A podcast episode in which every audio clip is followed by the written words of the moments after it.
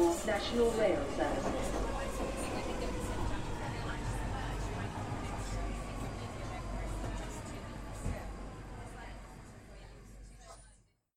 Bine te-am regăsit în stația Londra. Eu sunt Manuel Cheța de la manuelcheța.ro și tu asculti podcastul Un român în Londra. Acesta este podcastul unde asculti poveștiri și comentarii personale despre ce s-a întâmplat în ultima perioadă. Bine te-am regăsit în stația Londra. Uite că suntem deja la episodul numărul 110, episod pe care l-am numit TMW, numit Tell Me Why. Episodul a fost înregistrat în ziua de marți, 5 mai 2020, în jurul orelor 21.43, pentru că mi-a luat foarte mult să mă pregătesc, mai ales că aș fi vrut să încep înregistrarea undeva pe la vreo 8 uh, jumate, cam ceva de genul ăsta. Așadar, bine te-am regăsit la episodul 110 al podcastului Un român în Londra. Show notes le găsești pe manuelcheța.ro și în acest episod vreau să vorbesc despre imigrare, despre fica de război în vremea COVID, victimele colaterale, bun și rău în natura umană. Practic, așa cum zice titlul, vreau să vorbesc despre orice, mai ales din, din uh, perspectiva unui român în Londra. În Londra și în UK suntem deja în săptămâna a șaptea de lockdown, de izolare în casă, cum ar veni, Bineînțeles, poți să ieși afară în fiecare zi dacă e nevoie, dacă vrei să faci sport sau să plimbi câinele sau ceva de genul ăsta. Însă toată lumea știe că este o situație atipică și atunci toată lumea se consideră cumva închisă la domiciliu sau ceva de genul ăsta, în așa fel încât oamenii nu ies chiar atât de des. Ies poate doar o dată pe săptămână și dacă au câini, într-adevăr, ies cu câinii la plimbare. Dar în Londra, când ești pe stradă, vezi destul de puțini oameni. Poate doar în weekenduri, dacă te mai uiți în zone cum e Richmond, oamenii ies, dar ies buluc și nu respectă nici distanțare socială, nici nimic. Dar în majoritatea altor, uh, altor locuri nu se iese. Și este un lucru bun. Gândește-te că suntem deja în săptămâna numărul 7 de blocaj în uh, toată Marea Britanie. Iar Londra este aproape pustie peste tot pe unde te duci după șapte săptămâni de stat în casă, eu zic că mai pot sta încă șapte săptămâni, m-am uh, învățat lucruri pe care nu credeam că am să mă apuc să le învăț. Cum ar fi, de exemplu, să lucrez de acasă de pe laptopul ăla care l-am eu de la muncă.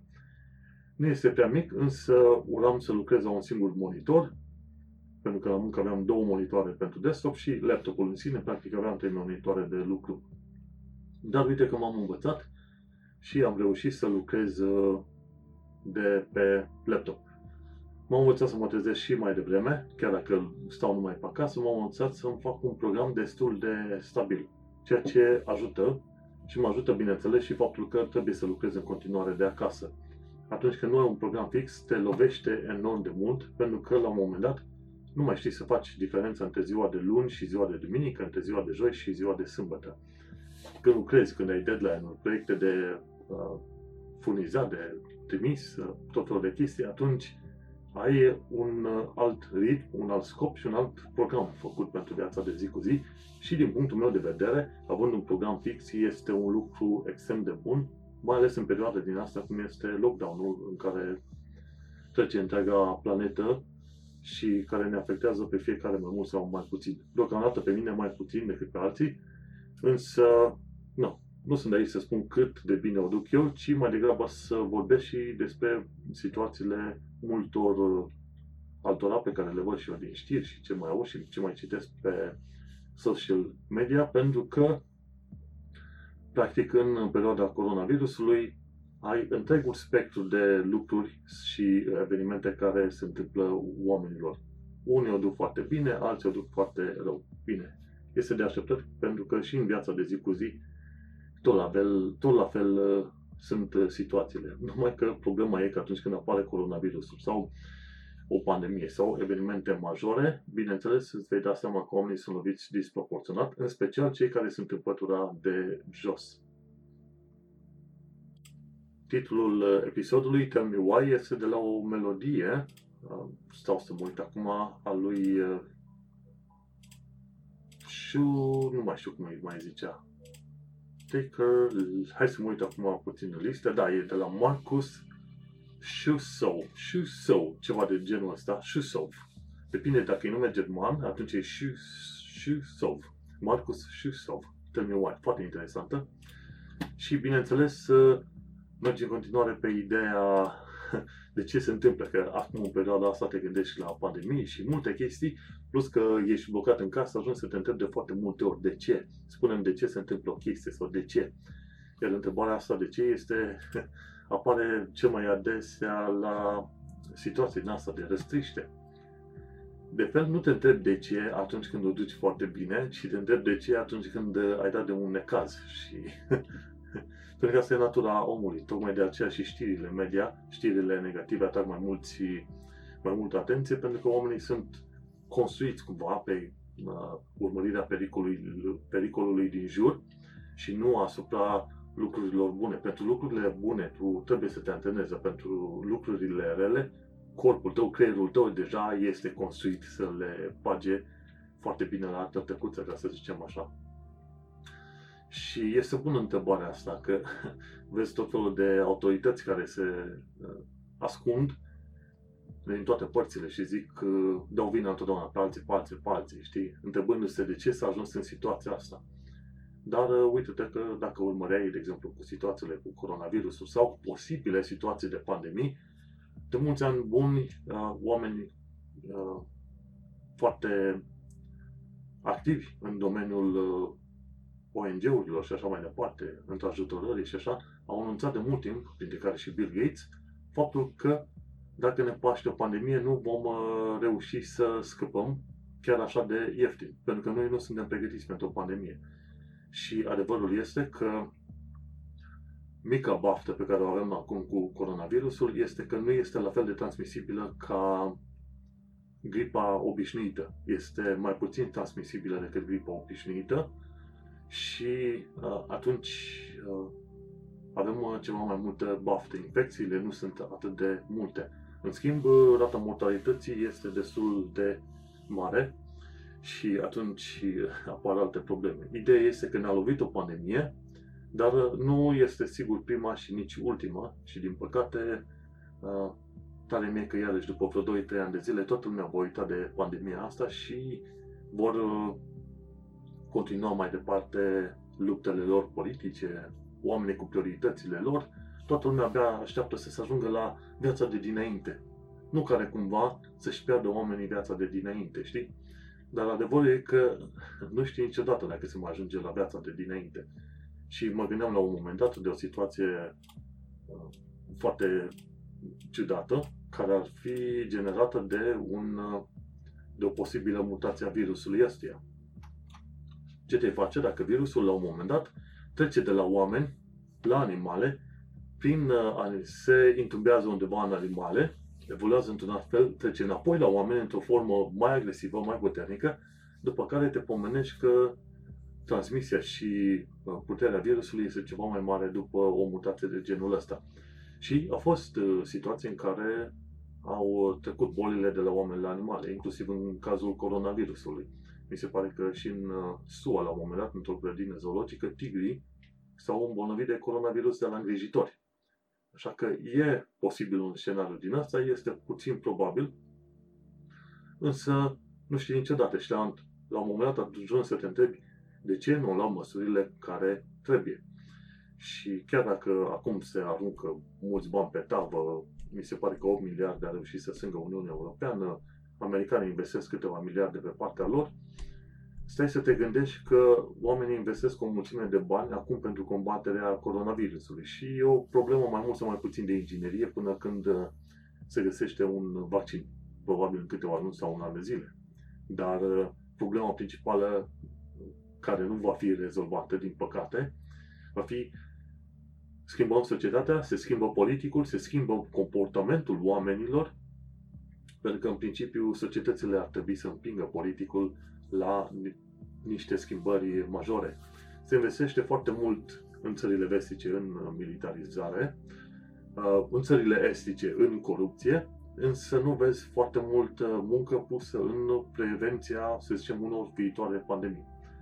Și la fel cum a fost cu SARS și MERS în trecut, s-a făcut puțină vâlvă, 1-2 ani de zile toată lumea a fost puțin atentă stânga-dreapta, după care bju, toată lumea a uitat, toată lumea a început să se ducă înapoi la vechile lor uh, obiceiuri. Bineînțeles, au suferit uh, o tonă de oameni pe parcurs, însă mi-ar plăcea să văd că după coronavirus vom vedea niște schimbări majore în uh, societate. Însă, dacă nu, este, nu se transformă într-un eveniment extrem de cataclismic, sunt șanse mari că oamenii vor uita de evenimentul ăsta ca de un fel de vis nașpa și vor zice, bă, a fost cam nașpa atunci, dar a trecut, am scăpat, ne-am uh, dus mai departe, știi? Gândește-te că foarte mulți oameni abia dacă își mai aduc aminte de luna aprilie și a trecut, nu? A trecut acum o săptămână aproape. Și dacă se intră în, uh, să zicem, normal, oarecum, la un moment dat oamenii vor uita de evenimentul ăsta. Dacă, în schimb, evenimentul durează și toată suferința oamenilor se extinde, ei bine, atunci probabil vei vedea ceva schimbări. Însă, sunt puțin îndoielnic. Sunt puțin îndoielnic. Și după cum o să vezi legat de cazuri mm, despre care povestesc puțin mai încolo, mulți oameni se întreabă de ce, de ce se întâmplă o tonă de necazuri, însă adevărul este că întrebarea asta de ce este a, aproape inutilă, ca să zicem așa. Pentru că de cele mai multe ori viața este destul de simplă și sunt cazuri în care evenimentele vin pur și simplu peste tine și asta e, se întâmplă. Deci, întrebarea de ce, parcă nu și are rostul, ci mai degrabă întrebarea potrivită ar fi ce fac eu, ce reușesc să fac eu în asemenea evenimente și cum ies eu din asemenea uh, situație, ca să zic așa. Pentru că de ce este puțin mai greu și câteodată este destul de abstractă. Îmi place ce zicea la un moment dat uh, un uh, blogger și mai apoi devenit antreprenor Bobby Voicu, zicea la un moment dat, când vrei să cunoști, să te cunoști în primul rând pe tine, să-ți înțelegi motivațiile personale, trebuie să întrebi de ce. Dar nu o dată, de două ori. Și întreabă-te, de ce ai plecat în sănătate? Pentru că am vrut o viață mai bună. De ce ai vrut o viață mai bună? Pentru că am vrut o viață mai rea în România. De ce ai vrut o viață mai rea în România? Și tot așa. Până când ajungem în punctul ăla în care, la întrebarea de ce, după 7, 8, 10, 100 de deceuri din astea, să spui, nu știu, știi? Și atunci ar fi punctul ăla potrivit de introspecție, în care, cum se spune în uh, lumea programatorilor și probabil și în alte situații, te duci și investighezi unknowns, unknowns, neștiutele neștiute. În principiu, în uh, programare, când te duci să faci o bucată de software, o chestiune nouă, la un moment dat uh, poți să împarți proiectul tău în mai multe chestii. Known, knowns, lucruri pe care le știi, că le știi, known unknowns, lucruri pe care știi că nu le știi, și după aia unknown knowns, sunt lucruri pe care nu știi că le știi și le vei descoperi în timp și unknown unknowns, lucruri pe care nu știi că nu le știi. Și acolo la unknown unknowns este situația cea mai interesantă, este acel teritoriu în care nu l-ai investigat. Este acel punct în care, după ce ai întrebat de un milion de ori de ce, ajungi să cauți răspunsurile și să înțelegi mai bine motivațiile din spatele acțiunilor tale. Și este un exercițiu bun, mai ales că este numai bun pentru cei care imigrează. Emigrează, imigrează, expați, ce vrei tu mai departe, știi? Și contează treaba asta pentru că cunoscându-ți motivațiile și uh, răspunzându-ți sincer la pașii făcuți de tine și la motivele pe care le-ai avut la tu în spate, e bine, atunci vei ști să iei niște decizii puțin mai bune. Și în primul rând, contează să fii sincer cu tine, știi? Chiar dacă fiind sincer cu tine înseamnă să admiți că ești un prost ordinar sau ești un uh, individ uh, uh, abject, în schimb, contează să fii sincer cu tine ca să știi exact unde ești tu. Cea mai mare prostie de pe planeta asta sunt oamenii care se mint uh, singuri. Și atunci, la un moment dat, mai devreme sau mai târziu, oamenii își dau seama de treaba asta. Oamenii din jurul tău își dau seama că te minți singur. Și da, gândindu-te stând închis săptămâni întregi în uh, casa ta în vremea coronavirusului, fiind un om care a emigrat din țara lui, practic, din România a venit în Londra, te întrebi și mă întreb, bineînțeles, de ce am uh, plecat, dacă mi-a plăcut, de ce îmi place în nou loc, cât vreau să stau, cât vreau să mă implic și așa mai departe, știi? Și contează întrebările de genul ăsta. Și contează faptul că uh, e sincer cu tine și e sincer și cu așteptările tale. Gândește-te că la un moment dat uh, descoperi oameni care au stat în UK și în Londra, am vorbit la un moment dat cu un nene, stătuse de 5 ani în Londra și asta era prin 2016, mi se pare. Era o vreme a protestelor în fața ICR, Institutului Cultural uh, Român, în Londra. Și omul stătea de 5 ani de zile în Londra și nu știa o bobă engleză. Și m-am uitat la el și îmi venea să-l întreb, de ce mă omule? Într-adevăr, omul are 50 de ani de zile, dar mă gândeam în 5 ani de zile putea să afle măcar să zică bună ziua, la revedere și de unde să ia o pâine sau ceva, știi? Și nu mai vorbim de faptul că omul nu venea în fiecare, să zicem, nu era din la sezonier. Vin, lucrez șase luni și pe aia plec în țară. Nu, stătuse complet 5 ani de zile în, în Londra. Și când stai să te uiți așa, este foarte posibil că omul ăla poate nu o să se întoarcă nici în următorii 10 ani de zile. Ce face? Stă blocat, închis, stă la țița comunității acolo, unde sunt mulți români și care îi dau informațiile așa cum știu ei mai bine, în loc să învețe și să se dezvolte. Și multe întrebări din asta de ce uri există și în legătură cu tine și în legătură cu alții. Și cred că este bine să ți le pui, mai ales că acum este bine să folosești timpul ăsta în care cumva te simți arestat la tine acasă, să spui întrebările astea, de ce urile, să te duci cât de, mai, cât de multe nivele în jos poți, afla cele unknowns, unknowns și mai apoi să fii și tu sincer cu tine, să vezi ce vrei de la viață. Bineînțeles că întrebările, din asta, întrebările astea sunt ceva mai relevante undeva după vârsta de 30 de ani. Știi? Când intri în a doua perioadă a vieții, teoretic, că omul realist, mulți nu se așteaptă să treacă de vârsta de 60 de ani de zile și atunci după vârsta de 30 zici că intri în a doua perioadă a vieții. Pentru unii ca mine, intru în perioada cea mai bună a vieții mele, pentru alții în perioada proastă, depinde. Știi cum e, fiecare își alege mă, lucrurile care îi plac cel mai mult. Și după vârsta de 30 de ani încep să-ți pui tot felul, tot felul de întrebări din astea care au relevanță. De ce? Pentru că la un moment dat îți dai seama că viața este destul de simplă și dacă nu este simplă, atunci e vremea să o simplifici tu. Și este foarte important să descoperi cu ce îți petreci timpul. Și asta am descoperit și eu, că eu prefer să petrec un minut sau o secundă timp vorbind cu perechea mea, sau uitându-mă la filme, jocuri video, făcând podcast, scriind un articol sau citind știrile, decât să stau în prezența unor oameni care îmi sunt, îmi sunt antipatici. La un moment dat, încep să-ți dai seama că timpul tău este unul dintre lucrurile pe care nu le mai, nu le mai prinzi înapoi. Nu le poți plăti și răsplăti, știi?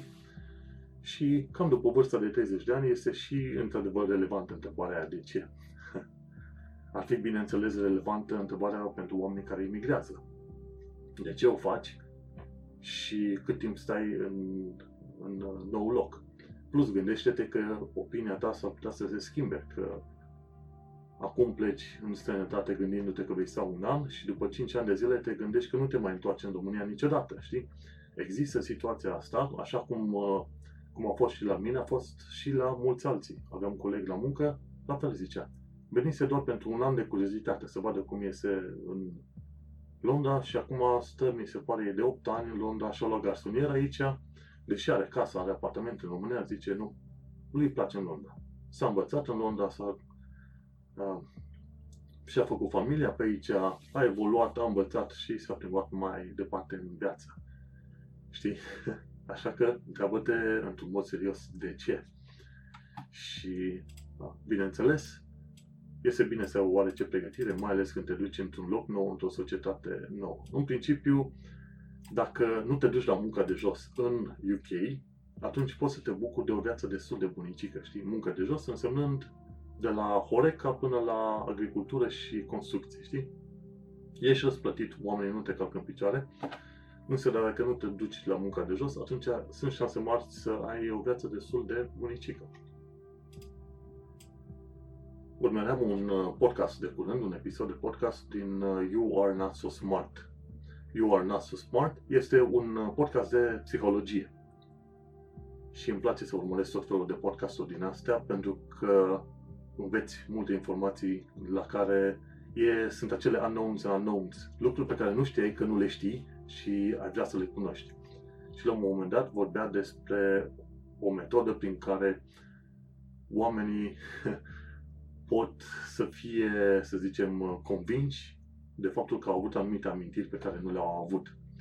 Și este un lucru foarte interesant că cineva vorbind cu tine, la un moment dat, te poate convinge că ai avut uh, amintiri pe care nu credeai că au existat, știi? Se numește The Memory Illusion. Caute You Are Not So Smart podcast, episodul 179 și The Memory Illusion. Și podcastul ăla zice o chestie foarte interesantă. Spunea faptul că omul, tu, personalitatea ta, ești memoriile tale. Practic, dacă cineva ar putea la un moment dat să schimbe memoriile din trecut, ima, amintirile pe care le ai tu, e bine, personalitatea ta ar fi schimbată.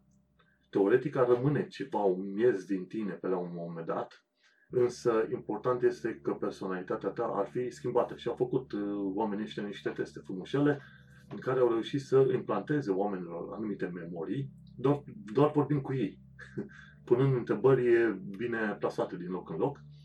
Și uite cum omul este, personalitatea omului este chiar memoriile lui sau memoriile, amintirile lui sau poate chiar mai bine spus personalitatea omului sau omul în sine este modul în care își aduce el aminte și interpretează acele amintiri.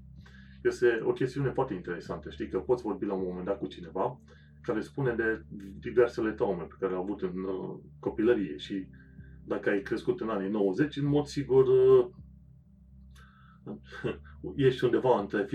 Unul din uh, doi, acei doi oameni care au trecut prin situații destul de nașpa prin anii 90. De la părinți care se te bată până la părinți divorțați, bețive, etc. Ai tot amestecul, ok? Și e o, e o situație foarte interesantă ce mi-a ieșit la iveală așa din podcastul respectiv. Dacă un om se gândește la un moment dat ca perioada, ca, că în perioada respectivă el a fost tot timpul bătut și bătut de soartă și el a fost călcat, făcut fresh, ă, să zicem, curajul sau modul în care se vede el este ca și cum ar fi fost un om ă, laș, bătut, călcat în picioare, vai de el. Dar, în schimb, dacă vorbești cu el, și îl întoarcem la modul în care îți vezi tu amintirile tale, dacă vorbești cu el și reușești să-l convingi că acel om, chiar dacă a fost bătut, călcat în picioare, rupt în bucăți, e bine, acel om totuși a răzbit și a mers mai departe. Nu s-a pus într-un colț să plângă și s-a blocat în viața acolo. Și dacă reușesc pe, pe omul respectiv să, ve, să vadă lucrurile și viața din perspectiva respectivă, e bine, la un moment dat poate să-și dea seama că, de fapt, a trecut prin evenimente nașpa, evenimentele alea nu îl definesc, dar l-au construit și acum modul nou în care se uită la evenimentele respective îi poate genera, bineînțeles, o, cum îi zice, o personalitate nouă, poate mai crezătoare, mai puternică. Și este o chestiune faină de investigat. Nu uita să te bagi și tu pe You Are Not So Smart, pe podcastul respectiv. Pentru că de acolo și vine ideea asta. De ce urile astea și de ce ai imigrat într-o altă țară? De ce te-ai lipit de o altă societate? Și uite-te cum facem un podcastul Un român în Londra și reclamă la podcastul de psihologie și chestiuni micuțe de psihologie. De ce? Pentru că viața este simplă și eu caut să găsesc, să descoper acea simplitate și în viața mea, și în mintea mea, și în relația mea cu oamenii din jur. Și căutând simplicitatea asta, bineînțeles că de foarte multe ori nu interacționez, nu comunic foarte mult cu oamenii, și prefer să am un grup extrem de restrâns de oameni cu care îmi petrec timpul și discut. Pentru că, vorba aia, timpul meu este, să zicem, aur și prefer să mi-l uh, petrec chiar și un comentariu lăsat undeva, prefer să-l las doar dacă îmi place mie și vreau eu neapărat să las acel uh, comentariu, nu ca să, doar ca să treacă timpul. Și hai să mergem mai departe la ideile astea, pentru că la un moment dat o să treacă un uh, întreg episod fără să vorbim despre alte chestii. Bineînțeles, dacă te-ai interesat să discutăm mai mult de chestiuni psihice sau filozofice în episoadele astea, de ce nu putem discuta. uh, întorcându-mă la chestii de uh, psihic, de psihic, frica de război în vremea COVID. Gândește-te că acum uh, tensiunile sunt, uh, totul este tensionat în jur, relațiile între state sunt uh, puțin șubrede în situația asta. La un moment dat au fost anumite state care au tras materiale medicale către ele ca să nu împartă cu alții, pentru că aveau ei deja probleme în țara lor. China, de exemplu, cam asta îi acuză SUA. Și stau și mă gândesc dacă situația asta durează mai mult și situația economică la un moment dat pică atât de mult încât să rivalizeze cumva criza economică din 1929, ei bine, mi-e teamă că la un moment dat să nu înceapă un război. Nici nu știi pe unde și cum. Butoiașul este destul de bine aprins și la un moment dat îmi spunea cineva că nu crede că ar putea fi un război în perioada asta. Nu crede că omenirea în lui 2020 încă ar mai avea de gând să facă război. Și i-am adus aminte persoanele respective faptul, de faptul că sunt încă vreo 6-7 țări care au bombe atomice. Sute, mii, zeci de mii de bombe atomice, ok? Care ar putea să facă ravagii prin toată omenirea asta. Gândește-te, sunt foarte multe țări care au armament militar să facă zob în stânga și în dreapta. Gândește-te de gândește-te în Africa America de Sud și zone din Asia unde mai au loc uh, foamete, moarte din cauza bolii sau genocid. Nu mai e cum a fost acum 50 de ani de zile, dar lucrurile astea încă se întâmplă. Pentru că omenirea este în stare să facă tot felul de multe mizerii. Bineînțeles, este în stare să facă tot felul de multe chestii faine, așa cum a demonstrat până la urmă uh, Europa și America de Nord. Pentru că cu toate că au avut un trecut uh, violent, istoric foarte rău, în momentul de față sunt un, uh, sunt un exemplu pozitiv, Europa și America de Nord. Să nu uităm treaba asta. Și ca să nu uit uh, ideea, totuși există tensiune între state, în interiorul statelor și ai nevoie doar de o scânteie în perioada asta ca să vezi un alt război întâmplându-se. Și uite-te în Siria. În Siria ai de-a face cu un război prin terți, unde SUA și America își flexează mușchii pe un teren anume.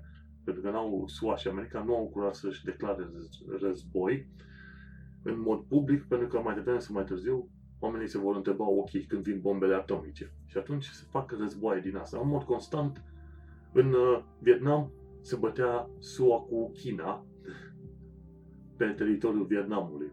În Afganistan, cumva SUA cu Rusia. În Siria, SUA cu Rusia și tot așa. Așadar, teama mea ar fi ca toată chestia asta să nu degenereze într-un război pe aici, pe, pe acolo. Că vorba aia, pandemia a venit, au murit de acum 100, imediat vor fi pe toată planeta mai bine de 200 de mii și probabil până la final de an poate chiar 2 milioane de oameni. Recesiunea economică enormă, ei, războiul nu ne-ar mai trebui, dar războiul este posibil. Gândește-te, nu sunt uh, prevăzător, dar gândește-te că scânteile sunt acolo și The Sign of Times, cum ar veni, este acolo. Și de aia îmi, îmi fac în continuare temeri legate de un război. Zic, să treacă 2020 numai cu o criză economică și cu o pandemie. Atât. Atât. Că până la urmă, știi cum e, trimiți o scrisorică către Moș Crăciun și zici, Moșu, o pandemiuță și o crizuță și atâta. Mai mult atât nu vreau. Știi? la un moment dat, cam acolo ajungi. Ajungi să te gândești la chestiile cele mai de bază, pentru că, cine știe, s-ar putea să nu-ți convină urmarea, ca să zicem așa. Hai, un alt subiect despre care vreau să mai vorbesc este cel legat de victimele colaterale. Și am în uh, partea asta altă cu actualitatea britanică și londoneză, care sunt uh, victimele colaterale în UK. Uh, și victimele colaterale în UK sunt așa, viol, uh, suferinții de violență domestică. În principiu, din ce am înțeles eu, femei bătute de bărbați.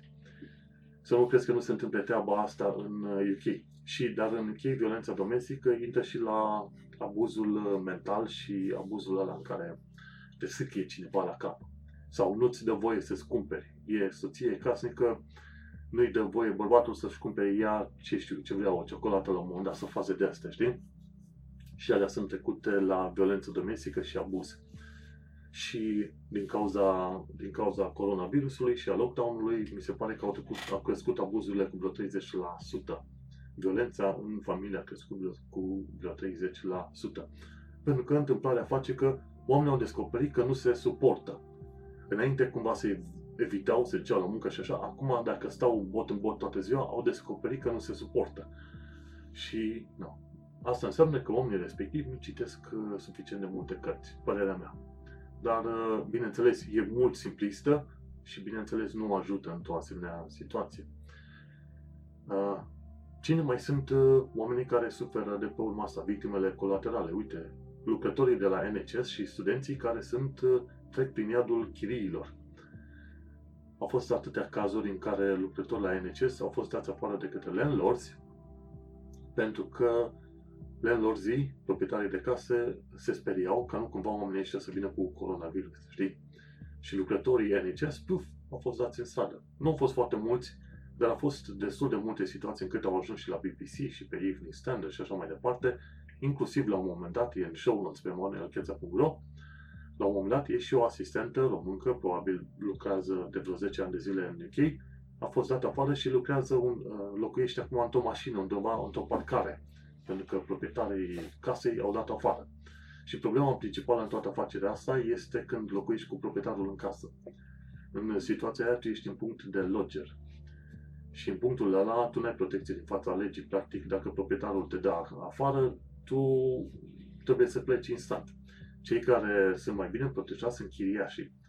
Iar chiriașii în situația de față sunt cei care stau într-o locuință în care nu stă proprietarul. Atunci există un fel de moratoriu din asta. Trei luni de zile n-au voie să fie dați oamenii afară din uh, case. Și trebuie negociate chiriile și așa mai departe, mai ales dacă oamenii au pierdut locul de muncă în perioada asta.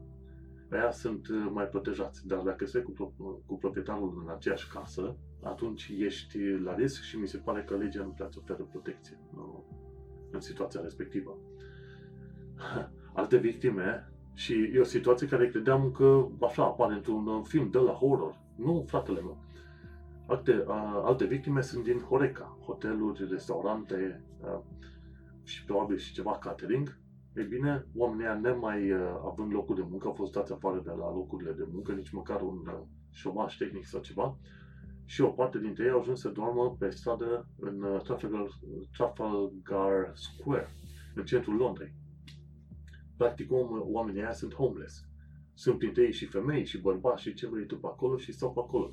Sunt tot felul de ONG-uri care vin să-i ajute, dar nu găsesc suficient de multe locuri pentru ei ca să îi uh, bage undeva la, la o cameră de hotel, să zicem, sau orice, ca să-i ajute pe oamenii respectivi. Și oamenii aia au fost loviți ca în poveste. Ei sunt acele victime colaterale de care ziceam și eu. Violența domestică, iadul chiriilor, muncitorii din Horeca care au ajuns să fie homeless în uh, centrul Londrei. Gândește-te în foarte multe situații dacă ești în, uh, într-un job din ăla care este în principiu este necalificat, atunci ești la risc. Ține cont de ceea ce zic eu.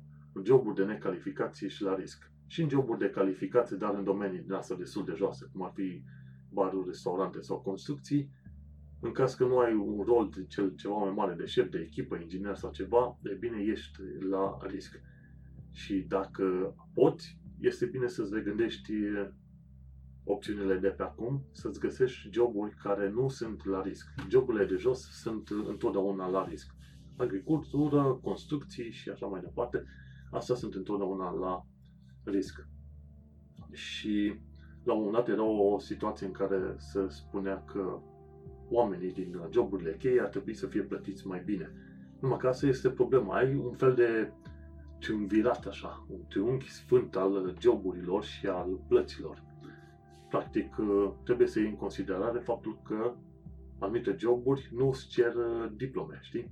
Și atunci uh, un colț al triunghiului ar fi calificările. Un alt colț al triunghiului ar fi cât este de dificil de făcut mental sau fizic și un alt colț ar fi cât este de important jobul respectiv pentru funcționarea societății. Din, uh, din păcate, în UK și multe alte locuri, uh, se ia, plățile se fac mai mult după calificările efective pe care le ai. Dacă ai diplome sau calificări de inginer, programator, uh, tehnician, etc., atunci salariile sunt mai bune. Dacă nu ai chestiile astea, atunci salariile sunt mai proaste. Pe când, în mod normal, ar trebui să se implementeze acest triunghi. Te uiți. Ce calificări are omul, cât este de dificilă munca aia, fizic, fizic sau psihic, și, bineînțeles, cât este de importantă pentru funcționarea societății, mai ales în perioade de criză. Și atunci descoperi că, da, din punct de vedere al calificărilor, un lucrător la câmp este, nu ar merita să fie plătit prea mulți bani, dincolo de uh, salariul minim pe economie. Dar, pentru că jobul este dificil, ar trebui să aibă un surplus față de minim și pentru că jobul este un statut din asta de esențial, ar trebui să aibă un alt surplus, știi? Și atunci oamenii ar trebui să fie plătiți pe mai multe criterii din asta la un loc, nu doar pe un singur, ok, aha, nu, nu ți-a plăcut școala, te duci la muncă de câmp. Da, la munca aia de câmp, uite, dacă nu o faci, n-ai legume în supermarketuri și după aia britanicul este nevoie să cumpere la suprapreț în alte părți. Și ce te faci? Mâncarea nu o să mai fie la fel de ieftină sau mai ieftină decât în România. Înțelegi? și ar fi fain să se implementeze un asemenea sistem. Dar uh, cred că va fi destul de dificil. De ce? Pentru că oamenii nu vor vrea să facă o, o asemenea schimbare. Sunt, uh, eu sunt programator, sunt plătit bine, n-am nicio problemă, n-aș avea nicio problemă ca altcineva, un lucrător la câmp, să fie plătit la fel de, la fel de bine ca mine. E un job important, esențial, plătește bine pe omul respectiv și vedeți mai departe de viață ca așa omul respectiv să nu mai fie considerat uh, un job prost și așa, inclusiv britanicii să vrea să lucreze la câmp pentru că, uite, se plătește bine ca un programator. Foarte bine. Sunt sigur că nu vin cu idei uh, originale, însă am avut și eu gândurile astea, am vrut să le pomenesc și uite așa, mai departe. Și ce vreau să mai vorbesc este despre bun și rău natura umană. Dacă vrei să citești despre natura umană în perioada coronavirusului, ia, pune-te și citește despre vecini pâricioși. Am scris un articol de curând despre vecinii care au făcut grupuri de Facebook și WhatsApp pentru a hărțui oameni și firme pentru că nu respectă lockdown measures, pentru că cresc prețurile la magazine și așa mai departe. Și anumiți vecini început să-și raporteze vecinii, anumiți oameni au început să-și raporteze vecinii la poliție pentru că nu respectă lockdown-ul. Și că ieșeau de prea multe ori din casă sau ceva. Și poliția a fost nevoită să facă la un moment dat un portal web în care să le ceară ăstora, băi, trimiteți reclamații, dar doar dacă sunt chestiuni complicate, adică dacă oamenii au house party sau ceva, nu că ies de trei ori din casă afară. Și deci e un punct în care să autoritățile le spun oamenilor să nu mai fie atât de părăcioși. Îți dai seama.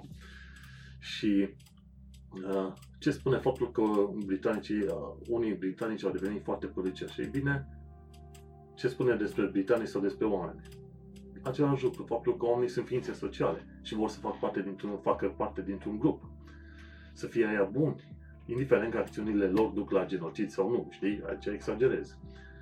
Și am mai scris în articolul ăla, dacă ei sunt buni și susțin societatea cu ghilmele de ecoale, atunci vor urma indicațiile, vor părâ pe cine pot, se vor conforma, știi? Motiv pentru care tocmai de aia și state gen uh, alea comuniste au putut exista, pentru că conformismul ăsta a dus la exista, existența, duce la existența și perpetuarea unor sisteme dictatoriale, știi? Și ce au făcut unii britanici raportându-și vecinii pe chestiuni subiective, arată că niciun popor nu este ferit de urmările fricii și ale panicii, știi? Tot ce e de făcut este să se inventeze un dușman și societatea va fi gata să urmeze și cele mai tâmpite reguli pentru a lupta împreună împotriva acelui dușman. Și două, două chestiuni pe care vreau să le mai notez. Nu uita să citești articolul, s-ar putea să-ți placă. Ci că frica naște monștri dușmani externi, real sau nu, sunt mai ușor de scos în evidență și arătați cu degetul. Și interesantă chestie, dă-le un motiv suficient de bun oamenilor și vor susține măsuri represive, reguli care nu ar fi fost normale nici acum o săptămână, două. Și da, noi toți ne putem transforma în naziști, comuniști, faștiști, dacă suntem împiși în direcția potrivită. Știind deficitul ăsta, este bine să ne admitem greșelnicia și să facem ochii mari. Și cică, invulnerabilii pică primii. Te invit să citești articolul, să lași comentarii, deocamdată este un singur comentariu la articolul respectiv. De ce nu? Lasă comentariu și spunem dacă am greșit sau nu.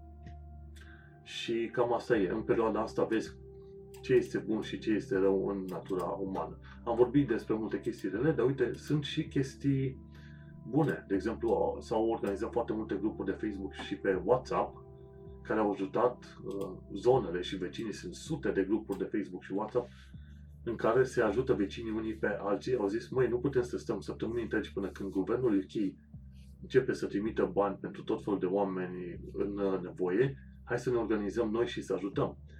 Și guvernul UK a făcut ceva treabă, dar nu foarte multă, pentru că nici nu știu dacă au venit încă banii la firme pentru șomajul tehnic și așa mai departe sunt o serie de oameni care au pierdut, uh, nu, nu și-au plătit chiriile luna asta.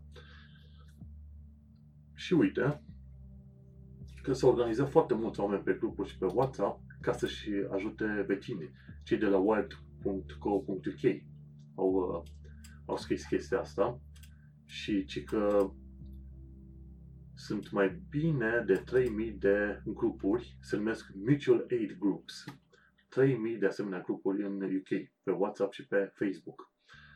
Și uh, dacă cauți COVID Mutual Aid UK, găsești 3500 de grupuri pe UK care să, dacă ai nevoie de ajutor, nu uita să scrii în Google să cauți COVID Mutual Aid UK. Și atunci ar trebui să ajungi pe un website numit covidmutualaid.org slash local groups și poți să treci un uh, anumit uh, zonă în care stai tu și atunci vei putea afla mai multe detalii. Ia să mă uit să, să, să, să, să, să. Și în zona uh, da, hai să dăm plus plus, sunt curios să văd ce este în zona mea. Și în zona în care stau eu, în zona Lili, de exemplu, este un asemenea grup. Și are o pagină de Facebook și așa mai departe. Este foarte faină. Poți să dai join grup. No, nu uita, dacă ai nevoie de ajutor, covidmutualaid.org local groups. Și uite-te cum în situația asta, da, vezi lucruri negative, dar uite că sunt și lucruri pozitive, oameni care se ajută unii pe alții. Uitasem să fac anunțurile pentru Think Digital și era de punct. Hai să le fac acum. Acest podcast este parte a Ad Network thinkdigital.net.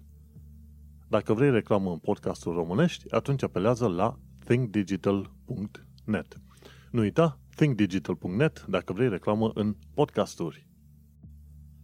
Podcastul de față se poate asculta și pe Radio. la adresa .radio.co.uk. Radio. este radioul online al românilor din UK, unde asculti știri și emisiuni interesante. Un român în Londra poate fi ascultat la Radio. în fiecare joi la orele 8 seara. Și ca să nu uit melodia de fundal, Țin să reamintesc faptul că melodia de fundal ce o folosesc în podcast se numește Weightlessness. Această melodie a fost creată de Daniel Birch în albumul Ambient, volumul 1, de pe site-ul freemusicarchive.org. Adevărul este că de multe ori mai iau cu vorba și în timpul limitat de vreo 55 de minute încerc să concentrez cât mai multe informație posibilă, dar nu, câteodată mai sar peste anumite lucruri. Nu uita, poți în continuare să donezi timp în, de procesare pe calculatorul tău prin programul Folding at Home. Și nu uita să faci și volunteering dacă ai timp și chef și energie să faci treaba asta. Poți să te duci inclusiv uh, pentru Nightingale uh, nhsprofessionals.nhs.uk slash nightingale ca să ajuți și tu în uh, perioada asta.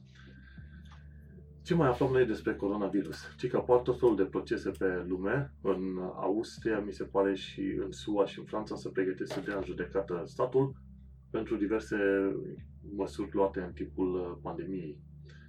Și un lucru ce l-am aflat, uh, și da, probabil se știa, obezitatea este un factor agravant în cazul uh, coronavirusului. Așa că dacă ești obez, în perioada asta trebuie să ai grijă pentru că tu ești în categoria de risc. Mergem mai departe. La actualitatea britanică și londoneză aflăm că se face o aplicație centralizată, centralizată de urmărire a contactului în UK. Uh, Numai că aplicația e posibil să nu fie folosită pentru că guvernul UK va avea datele respective și nu promite să-ți ofere datele înapoi. Se pare că nu vrea să respecte ideea de GDPR, de exemplu, aplicația centralizată. Așa că nu va fi adoptată de foarte mulți oameni.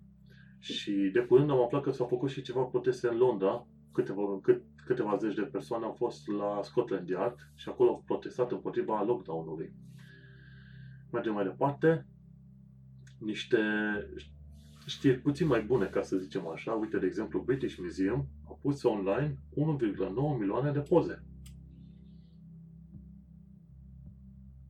Un uh, alt lucru pozitiv și interesant sunt uh, câteva căsuțe poștale din mai multe orașe din UK au fost colorate în albastru, culoarea NHS. Și a, a fost scris pe ele NHS. Foarte interesantă chestia aia. Și ce mai aflăm? Uite că Brexitul se întâmplă în continuare și este posibil să ajungem într-un no-deal Brexit. Chiar dacă se întâmplă chestia aia, UK și UE oricum vor uh, funcționa în baza unor tratate și este, uh, vor funcționa în baza tratatului WTO, World Trade Organization. Și atunci nu înseamnă că UK și UE vor începe de la zero, absolut nu. Există deja un uh, set de tratate care ajută în, uh, să zicem, în punct, din punct de vedere economic, tratatele WTO, WTO, și atunci asta nu înseamnă că UK și UE vor trebui să meargă absolut de la zero. Nu. Ei ce discutau la un moment dat este dacă e vorba să aibă un tratat ceva mai strâns și mai apropiat decât cel de la WTO. Și cam asta e. Chiar dacă e no deal, până la urmă tot va fi o colaborare destul de strânsă, ceea ce știau și ei oarecum la un moment dat, cu Uniunea Europeană, dar nu așa cum a fost înainte ca fiind ca membru al Uniunii Europene. Și dacă te interesează să afli cum este viața în străinătate și mai ales în Londra, de ce nu, urmărește un uh, link despre piețele din sudul Londrei. Maltby, Maltby, uh, Maltby Street, da? Burn Street, North, North Cross Road, Brixton, Brockley. Și pe canalul respectiv de YouTube vezi cum este să te duci în piețele respective, să cumperi tot felul de chestii și să vezi, bineînțeles, culturi diferite și mâncăruri diferite. Cum poți altfel să cunoști alte culturi dacă nu cumva să te pui să mănânci mâncarea oamenilor respectiv. Pe Radio Punct ai putut afla despre români la fermele din UK. Cei de la Radio Punct au pus pe YouTube un uh, episod de vreo 20 și ceva de minute, un, a, 16 minute, unde Sorin Ciociu, în emisiunea Diaspora la Punct, a vorbit despre uh, românii la fermele din UK și despre viața lor de acolo. Și, bineînțeles, era discutat uh, acum riscul la care să se supun românii venind să lucreze în UK tocmai pe perioada pandemiei. Dar nu. Când foamea te lovește, nu poți să oprești. Nu te, nu te poți opri. Te duci unde vezi cu ochii, știi? Și în uh, New York, de exemplu, ce am aflat? de la român la New York, am aflat că poliția îți dă măști gratuit când te plimbi prin uh, oraș.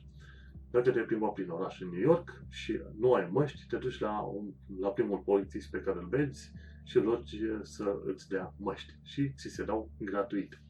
E o chestie foarte interesantă pentru că mi se pare că și în UK uh, vor să ceară oamenilor să folosească măști tot timpul, însă, bineînțeles, nu toți își permit. Și atunci este foarte posibil ca la stațiile de metrou sau de autobuz să fie cineva care la un moment dat să-ți dea măști gratuit. Uh, și ca informație practică, una dintre ultimele, unul dintre ultimele subiecte pe astăzi, ai 15 zile calendaristice de contestație la amendă COVID. Și trebuie să vorbești cu un avocat și să plătești o taxă de timbru ceva de vreo 20 de, de vreo 20 și ceva de lei. Nu uita, dacă ai luat amendă în perioada asta cu coronavirusul, uh, mă gândesc că în perioada asta, în România, cum se dau amenzile, probabil 95%, dacă nu măcar 90%, sunt uh, amenzi date așa pe nepusă mare, în masă, aiurea și în mod uh, abuziv. Dincolo de faptul că te poți duce la procuror să faci de, de plângere pentru amendă dată în mod abuziv, să zicem, până că n-ai trecut orele acolo pe declarația aia imbecilă, e bine, uh, poți să faci contestație la amendă în uh, 15 zile calendaristice. Nu lucrătoare, ci calendaristice. Ține cont de asta. Și ca să depui amendă, ca să depui uh, acea contestație, trebuie să vorbești cu un avocat. Și uh, noi, pentru diverse probleme în România, discutăm cu avocații cu culis din uh, București. Dacă ești în Brașov, nu folosi avocați din Brașov, pentru că mm, sunt foarte întuneric legat de avocații din Brașov. Și atunci prefer să nu. Probabil o să scriu un articol la un moment dat, dar deocamdată prefer să nu folosesc avocații din Brașov. Așa că nu uita, mergi și folosești avocații din București. Noi lucrăm cu cei de la Cuculis. Și uh, vorbește cu ei, spune, domnule, am luat o amendă, am nevoie să fie depusă contestație în numele meu, plătești. Mi se pare că nu ar fi foarte mult, 100, 200, 300 de lei, dar față de amenziile alea enorme, este mai bine să ai avocați la lucru în perioada asta, pentru că altfel ai, ar trebui să plătești foarte multe amenzi. Și ANAF-ul uh, nu se uită de două ori și dacă ți-a fost dat o amendă enormă, la un moment dat te poți pomeni cu proprii pe bunurile tale. O situație care nu este deloc simpatică, să știi. Așadar, nu uita, 15 zile, vorbește cu avocat, plătește și mergi mai departe. Și cam uh, atât uh, am avut de zis. Uite, dacă vrei să mai înveți despre limba engleză și cultura britanică, am pus două linkuri. Cum să zici că nu ai înțeles ce s-a zis și cum se pronunță litera R. R-ul, uh, oricum eu nu pronunț corect și bine în uh, limba română sau în orice altă limbă, dar R în sine e destul de special la britanici, ca să zicem așa.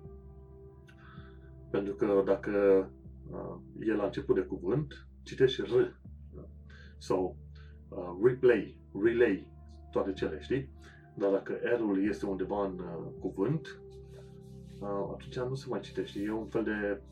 Stai să-mi aduc aminte de ce exemple de cuvinte. Probabil e în filmul respectiv, la un moment dat, sunt... Uh, în principiu, dacă după litera R este o vocală, atunci îl pronunți, cum e right, R-I, R-I-T, W-R-I-T, right. So, from, drink, current, garage, sorry, very. Deci chestiile astea au o, o vocală după, știi, I, O, U, știi? Dar uh, dacă este uh, la final, de exemplu, mother, water, banker, baker, uh, atunci nu se pronunță râul, e un fel de ă, baker, mother, știi? Și, în schimb, mai sunt situații în care este o consoană după, după litera R și atunci e un fel de pauză. E puțin mai greu de explicat așa. Și zici, în mod normal se scrie bar C, bar K, dar se citește bac, bac. Cumva limba se blochează în, în gât ceva de genul bac, bac. Nu poți să zici bac. Pentru că nu e de, nu, oamenii ar crede că ai zice back. Nu, e bac, bac. Sau farm, nu zici farm ca la americani. Americanii sunt mai uh, pronunță râul la fel peste tot. Zici farm, farm. Uh, nu zici garden, zici garden, garden. Știi, râul ăla, când urmează o, o consoană după el, râul ăla e gâtuit, practic, garden. Sau, când vrei să zici normal, nu zici normal ca la american, zici normal. Normal. No, no, normal. Uh, Asta e foarte complicat. Sau park. Nu zici park, îi zici park. Park. Știi? Deci, totul trebuie să se pronunțe inclusiv râul respectiv, chiar dacă e gătuit. Știi? Când e o vocală după el, cum e red, run, râul se pronunță r. Când este la final, zici cum e baker, dar nu zici baker, zici baker, banker, water, doctor. Deci se scrie doctor, dar se, se citește doctor. Și când este la mijloc, în cuvânt, dar e o consoană după, cum e park, farm, garden, park, se citește back, farm, garden, park. Știi? e, dacă acoperi chestia asta, râul și the, the, tu deja ai acoperit o bună parte din uh, modul în care se exprimă britanicii. Și este un exemplu foarte bun. Bun, iată că te-am mai plictisit încă un uh, episod 110 în care am vorbit despre frica de război, victimele colaterale, bun și rău în natura umană, imigrare și, bineînțeles, despre Tell Me Why și despre pronunția literei R, R în limba engleză. Eu sunt Manuel Cheța și o să ne mai auzim noi pe data viitoare, când o fi cealaltă săptămână. Baftă! Eu sunt Manuel Cheța de la manuelcheța.ro și tu ai ascultat podcastul Un român în Londra. Până data viitoare să ne auzim cu bine.